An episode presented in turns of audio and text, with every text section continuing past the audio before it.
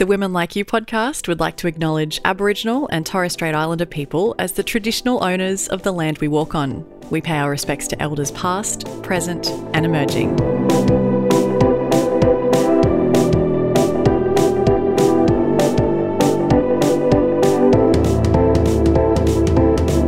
I'm a sucker for cucumber water. Oh, me too. I love it. I love it when I go to an establishment and they serve water and it's got cucumber in it. I just think that's so fancy. I'm like, you're very fancy. Very fancy. I'm coming back.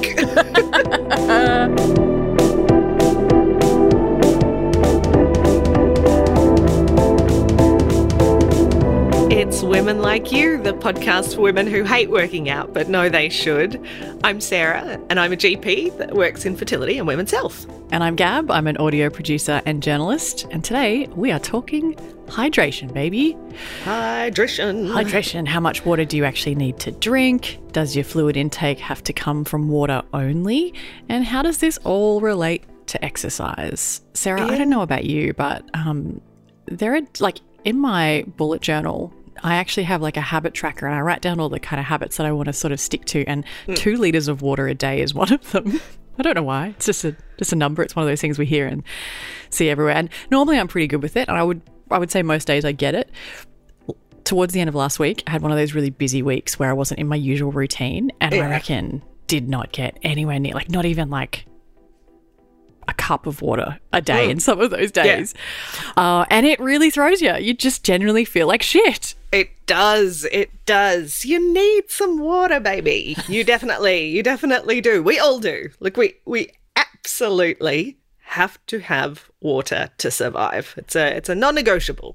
Yeah. So tell me, doctor, why do we need to drink water? What's the actual biological purpose of it? Well, water is required for literally every single system of your body to function properly. So, every single one. Every single one. There is not a cell in your body that doesn't require water to be able to function appropriately. So from a cellular level, right through to a tissue level, blood vessels, brain, heart, kidneys, lungs, you name it, it all requires water for it to function properly. So it's going to help you carry nutrients around your body. It's required to get your red cells moving around your body so that you can carry oxygen to your tissues. It will help to flush bacteria out of your bladder to make sure that you don't get a urinary tract infection.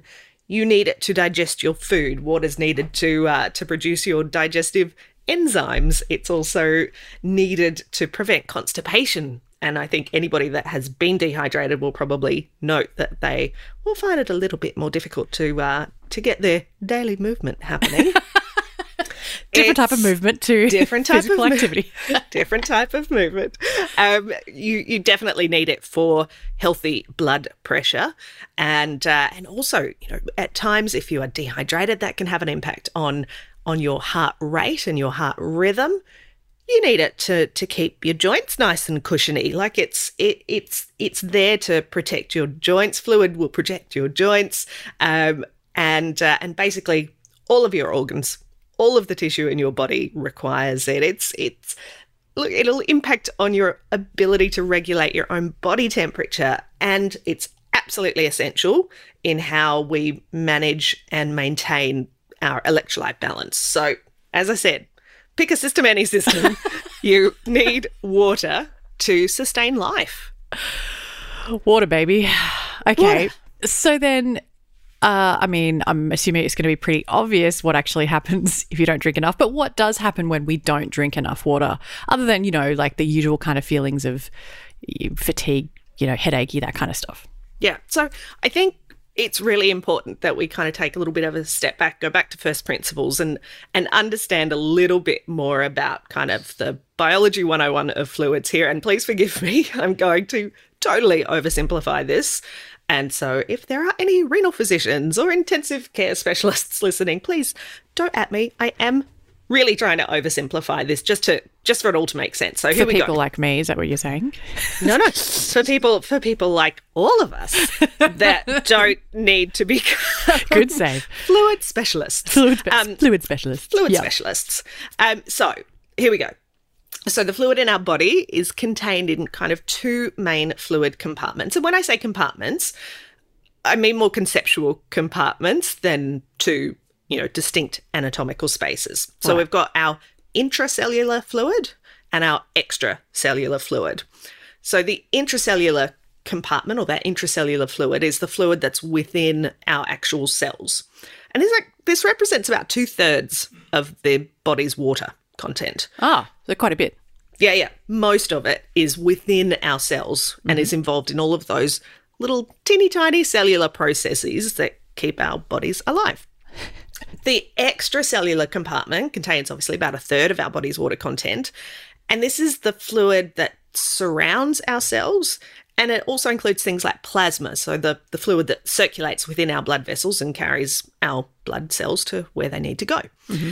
There are very complex and, I would say, rather elegant systems within our bodies that ensure that the right amount of fluid stays in each of these compartments. And this is governed by osmotic pressures and hydrostatic pressures. When water moves from one space into the next, it can occur, and you might remember this from, year 11 biology, something called a semi-permeable membrane. Probably not. So, I probably wasn't listening. I was probably trying to melt the pan on the Bunsen burner or something. Stick my fingers in the frogs. I don't know, whatever. Ooh. No follow-up questions there. No, it wasn't the frog. It was in the sheep's heart or something, and I kept sticking my fingers through the valves and poking them out the other side. And everyone was like, what are you doing? Oh, Get back to drama class, Burke. Exactly. So water can move from one space into the next, so it can move from that intracellular to extracellular space across the semi-permeable membranes within the body. But there are lots and lots of medical conditions that can cause fluid shifts. And when fluid moves out of the intravascular component of the extracellular compartment, which is a really, really convoluted way of saying your blood vessels, your blood pressure can drop to dangerously low levels. So if you don't have enough fluid within your blood vessels, your blood pressure can drop. And then what happens if your blood pressure drops? You are not getting enough blood to the critical organs of your body. So you're not perfusing your brain, you're not perfusing your heart and your kidneys. And you literally cannot live without these little guys working for you. Pretty important. Mm. So if you either stop drinking water, or if you don't drink enough of it, or more commonly, I think, if we are losing excessive amounts of fluid through sweating or excessive urination, which can happen in sort of undiagnosed or undertreated diabetes, or if you've got a gastro bug and you've had prolonged diarrhea or even persistent vomiting, or I guess in early pregnancy, if you are vomiting a lot, then you can dramatically reduce the fluid in that extracellular space. And unless that fluid is replaced appropriately, you will become dehydrated. And it's also important to note that fluid needs to be, when I say appropriately, needs to be replaced with the right type of fluid. And in a lot of cases, that's good old-fashioned water, but in some cases that we'll talk about a little bit later, it does need to contain electrolytes, because if you are losing salt plus water, then you need to replace salt plus water. Yeah, okay, that's amazing. So, there was something I was going to ask you then. Oh, in terms of obviously all these things that you've pinpointed here is, what goes wrong if you don't have enough water. We're not really we're not necessarily talking extreme dehydration, like you're stuck in the desert or you went for a hike and you got lost and you're surviving out in the wilderness for 2 days. Some of these things could literally just happen if you just not focusing on how much water you're having, right? Look, it's interesting because I think that for most of us, and I would say for the vast majority of our listeners, with perhaps the exception of our beautiful transplant recipient, we have, as I said, we've got these really elegant processes that will hold things in place until we get hydrated again. So if you're having one of those days where you just, you haven't hit your 2 litres or your 8 glasses or whatever random number you've come up with, then, your kidneys will start to concentrate your urine so that you are not dehydrating your extracellular space and you're not dehydrating your intracellular space. And so you'll notice that on days that you're not drinking very much, you're also probably not peeing very much. And that's a system that's designed to make sure that there is still enough fluid kept for your cellular processes and your extracellular processes to occur. This is very different if we start to think about disease processes. So as soon as your kidneys are not working efficiently, then they don't have the ability to concentrate urine in the same way. And that's why people that have kidney failure are often on very strict fluid restrictions, because they don't have that ability to concentrate their urine anymore. But for you and I, if we've just been kind of racing about town, or we haven't taken our water bottle with us, and we've just been kind of distracted and not drinking enough, in the short term, look, we might get a little bit of a headache. We might notice that we're not peeing as much. It does increase our risk of developing things like kidney stones and even urinary tract infections, but it's unlikely to cause us any significant harm in the short term. It's what happens in the long term if we remain persistently dehydrated. That's when we're going to get into trouble. Yeah, I mean, that's fascinating. So, and you're really right when you say that we have a bunch of rather elegant systems within our bodies. It's quite incredible, and I'm amazing. It's hearing amazing. You talk about it, like thinking of those prolonged periods or those days where, like, you know, you just. I would say this is pre-COVID. For me, working in an office environment and quite a high-paced environment, and there might be really intense days where, you know, I'm just on my feet all day doing lots of interviews, you know, racing around a whole bunch of stuff. And I literally, you know, the day will fly by and I may not have had a sip of water all That's day. Right. I know. And those days you'll get to the end of the day and you're like, did I even pee today? Yeah. Like, what? Hang on a second. It was enormous change for me when I went from working in the hospital system to working in general practice, where in general practice I'm sitting on my ass a lot. Mm. But I'm also sitting at a desk where I can bring my own water bottle. Yes. I can have a cup of tea sitting at my desk. There's a kitchen just around the corner. Yeah. Way more hydrated than in the old days when I was, you know, schlepping around a hospital for hours on end when, A, you didn't often have that much time to get a pee break in anyway, but you really need that extra, you know, you need those systems in place to be able to maintain your fluid intake each day. I mean, you touched on this a little bit, but why do we actually, I mean, it's kind of obvious why we have to keep our fluids up, but you know when you're sick and somebody always says to you, oh, you know, keep your fluids up, like make sure you keep drinking your fluids, and often, like, especially if you've got the cold or flu or whatever, like the last thing you want to do is drink water, which tastes so bland and gross and disgusting. But like, why in particular when we're sick do we have to keep our fluids up, quote unquote? Again, I think this comes down to several reasons. Look, when you are sick, and let's say, and look, I'm on the back of round 2 of COVID, so I have been keeping my fluids up. So I do apologise for my croaky voice today. When you have, you know, the flu, or if you've been unlucky to have copped a dose of COVID, you know, your heart rate is up. You've got a fever. And you're probably sweating a lot more than you would ordinarily, even if it's not hot weather and you're not exercising. You can just be laying on your back in bed and in a drenching sweat. Mm. Your immune system, your metabolic system, everything is in overdrive. And you are chewing through that extracellular fluid way faster than when you are well, when you are hydrated, and when you are at rest. And remember, when you lose fluids through sweat, secretions, vomiting, diarrhea, as I said before, you're losing more than just water. You are losing electrolytes, and electrolytes are absolutely critical for cellular function. So you know, pick any cell in your body, there are electrolytes inside and outside of that cell that are traversing the cell membrane to turn receptors on and off and do the heavy lifting of your body. Mm. And when you become sick, you know, your immune system's got a heck of a lot of work to do. You want to be able to get those immune fighting cells pumping around your body appropriately.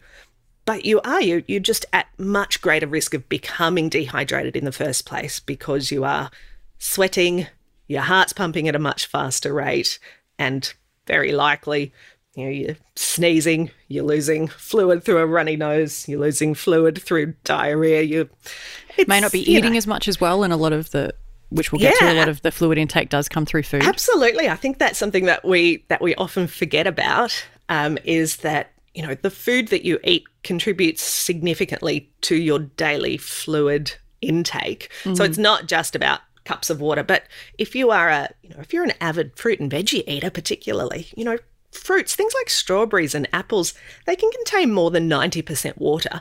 So presumably, tasty water. Presumably, watermelon contains quite a bit of water as well. You would think, yeah.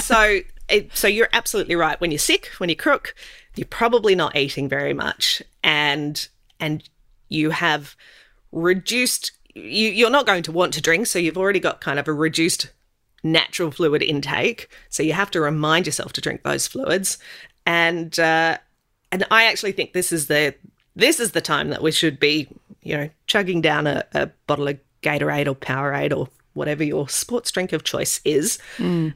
Way more valuable to most of us when we have the flu or if we have COVID or if we've got gastro than the necessity for me to chug 600 mils of Gatorade after doing 22 minutes of moderate intensity exercise in an air-conditioned environment. Yeah. And look, I think that's also why pretty much every culture on the planet has their version of chicken soup. Mm. Whether you're taking some chicken noodle soup or your Jewish penicillin or whatever the case may be, chicken soup is fluids, fluids, fluids, and lots of good electrolytes. Mm. So it is. I guess it was Powerade before Powerade was invented. Yeah, and it's probably my electrolyte of choice this week. That makes so much sense that you say, like, why you should keep your fluids up when you're sick, because there's, so many things. Like your body is basically under attack from so many different things, and water, particularly water and certain fluids are going to help you kind of heal and get better. Yeah, I just would never have thought it.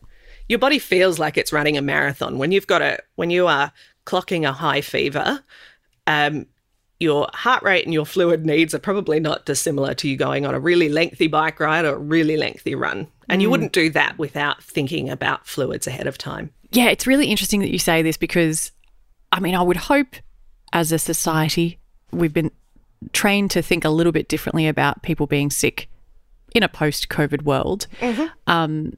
Because there's all these things happening to you, and I think the reason why I never kind of made the connection of keeping your fluids up when you're sick is because I would always just push through a cold or a flu. I would just keep working. I would just pretend life is normal. Yeah. I would possibly even still exercise. I would probably not. Exercise is probably the thing that I'd let go, let's be honest. But you know what I mean? Like we always just had this approach of like, off to work we go and we'll just kind of keep pushing. Yeah, literally soldier on. Yes. Yeah.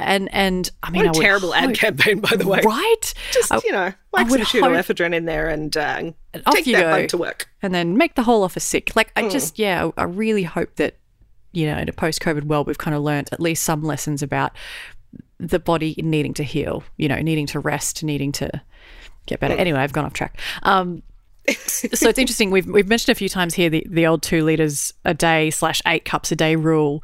That's everywhere, really. When you kind of undertake any diet or anything like that, often it will say, accompany this with 8 cups a day. Yeah, I have a little app thing on my fancy Garmin watch that I love so much that I don't use, but I think I meant to tap it 8 times a day when I drink my 8 glasses of water, but I never do. Excellent. I'm just colouring a little square in my bullet journal. 8 cups a day. So this kind of got me thinking, is the old 2 litres /8 cups a day rule the same for everyone? And in short, no. So how much water you should be drinking every day as an individual can depend on factors like your diet, so how much you eat, weather, as in literally what weather you're currently living through, and levels of physical activity as well.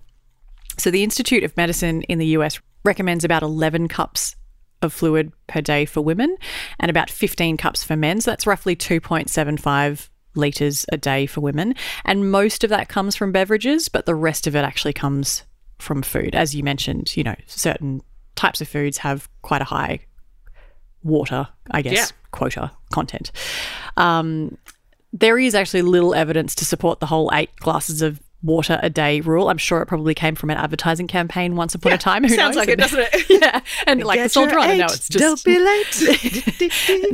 And now it's just kind of stuck and we're all stuck on eight glasses of water a day. But I guess, you know, the positive of the 8 glasses of water a day rule is that it is one way to actually meet your fluid requirements. And interestingly, you know, when we're looking at hydration, we are talking fluid requirements. Does it just have to be water? No. You can actually flavour your water with fruits like lemon, lime, cucumbers or berries. Tea and coffee does count towards your daily fluid intake. Obviously, it's recommended that you avoid sugar-sweetened beverages, sports drinks and vitamin waters, because they can be loaded with sugars, as Sarah said before. You probably don't need a 600ml Gatorade after you do a 22-minute moderate walk. And at least half of your daily fluid should come from water is the recommendation. So obviously you can add some, you know, herbal tea, you can add some fruit-flavoured water, as in literally berries and fruit in water. I'm a sucker for cucumber water. Oh, me too. I love it. I love it when I go to an establishment and they serve water and it's got cucumber in it. I just think that's so fancy. I like, you're very fancy. I'm fancy. Coming back. So at least half your daily fluid should come from water. Also, if you only drank water, then you would get all the fluid that you need, and the nutrients that you need can come from your diet effectively. So when we're talking about, you know, sodium, electrolytes, all that kind of stuff, that can come from your diet. If all you drank was water, that's totally fine. But of course, Sarah, this is an exercise podcast. Well, for women who hate exercise, but I know that we need to do it. So, you know, how does this all relate to exercise? Well, obviously, as you've pointed out beautifully, fluid is critical for a whole bunch of different reasons, but particularly for maintaining blood volume, for regulating your body temperature, and for muscle contraction. So dehydrated muscles do not function as well as a nicely hydrated muscle. Hydrate your muscles, baby. Yeah. So, I mean, again, this is the podcast for women who hate working out, not those that absolutely adore it. But if you do want to, you know, if you're trying to improve your athletic performance, if you're trying to make those little gains, if you're, you know, trying to do your 100 metres in less time than you did it last time, then being adequately hydrated will help. Yeah. 100%. Is that when you get like, I wonder if that's when you sometimes get those like weird muscle cramps and stuff like that? Yeah, and electrolytes. Sweating helps to maintain core temperature during exercise. So obviously you need to sweat, and in order to sweat properly, you need enough fluid. Loss of body fluid from exercise can lead to dehydration. It's one of the ways. The SDA, the Sports Dietitians Australia group, has some tips that you can aim for in terms of what you should be looking for to make sure that you're adequately hydrated to do exercise. You should aim for pale yellow urine across the day. I tell my patients that you want your urine to look like really, really pale apple juice. Ooh. And not cloudy apple juice, because that could mean that you've got a urinary tract infection. Yeah, There's something wrong. Nice, clear, pale apple juice, or like a pale jasmine tea. Ooh. It should be kind of nice, bright, pale, not dark orange concentrated. Yes. It's so funny, like after last episode, listening to Adrian talk about feet, I've just been like walking around, like focusing on my feet and how my feet touch the ground. Now I'm just going to be staring at your wheel. Yeah, staring at the toilet to see what colour my urine is. I do have a habit of doing that every time my dog wheezes. I'm like, have you been drinking enough water, Woody? And I'm like, that's nice pale wee-wee. Anyway, a little insight into my life.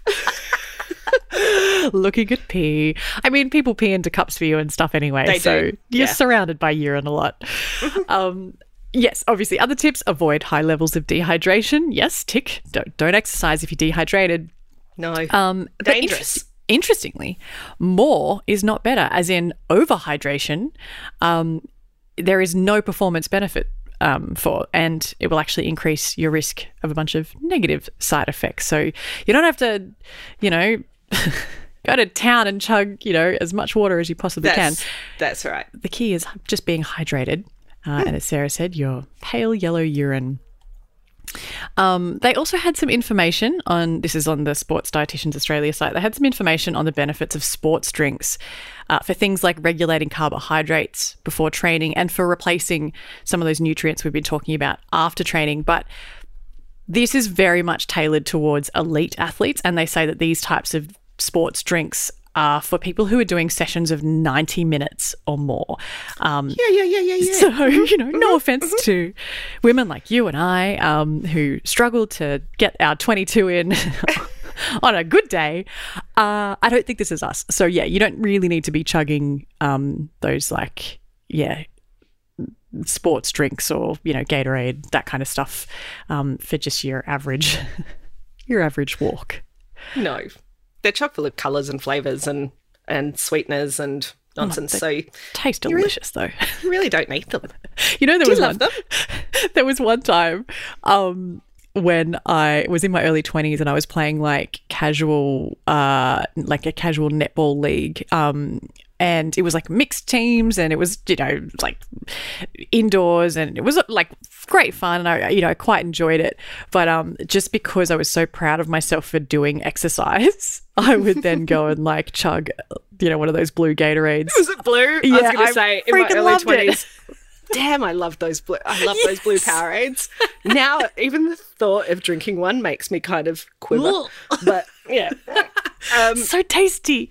Yeah. Oh, so I used to drink them to rehydrate from playing a decent game of pool. So I thought you were going to say swimming in the pool. No, you mean actually like snooker. No. Snooker. High intensity, baby. High intensity. Oh, and then the final point is, for most of us, water and a balanced diet will give you everything that you need. So, yeah, unless you are planning on really wrapping things up to 90 minutes of exercise per day, you kind of don't need to worry about all that really specialised fluid intake. Just water, balanced diet, and obviously your teas, your coffees, that kind of stuff as well is fine. Delightful. You're delightful.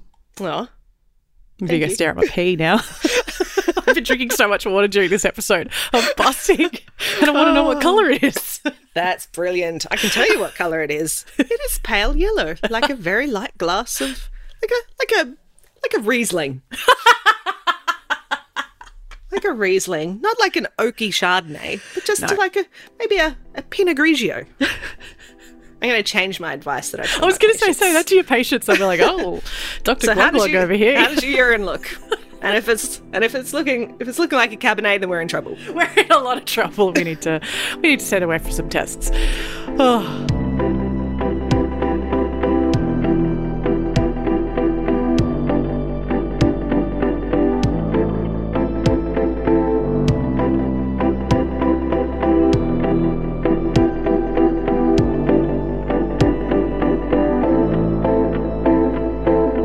Women Like You podcast is produced by me, Gab Burke, and music is by Hamish Camilleri. Thank you for listening and sharing our little pod. And if you can share this episode on your stories, take a quick screenshot of wherever you are listening to us and pop it up in your stories.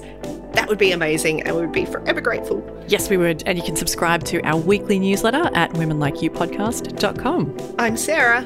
And I'm Gab. And we're taking a break. I know I just had a break, but it was...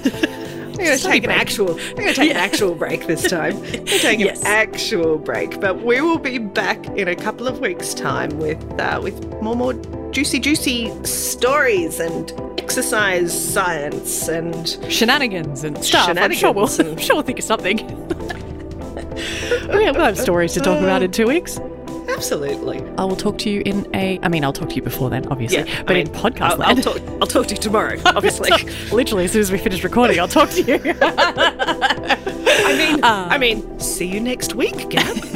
See you, next week. But podcast land, we'll see. I'll talk to you in a couple of weeks. Indeedy. Love you. Love you to bits. Love your face. Bye. Bye. Big name in the water.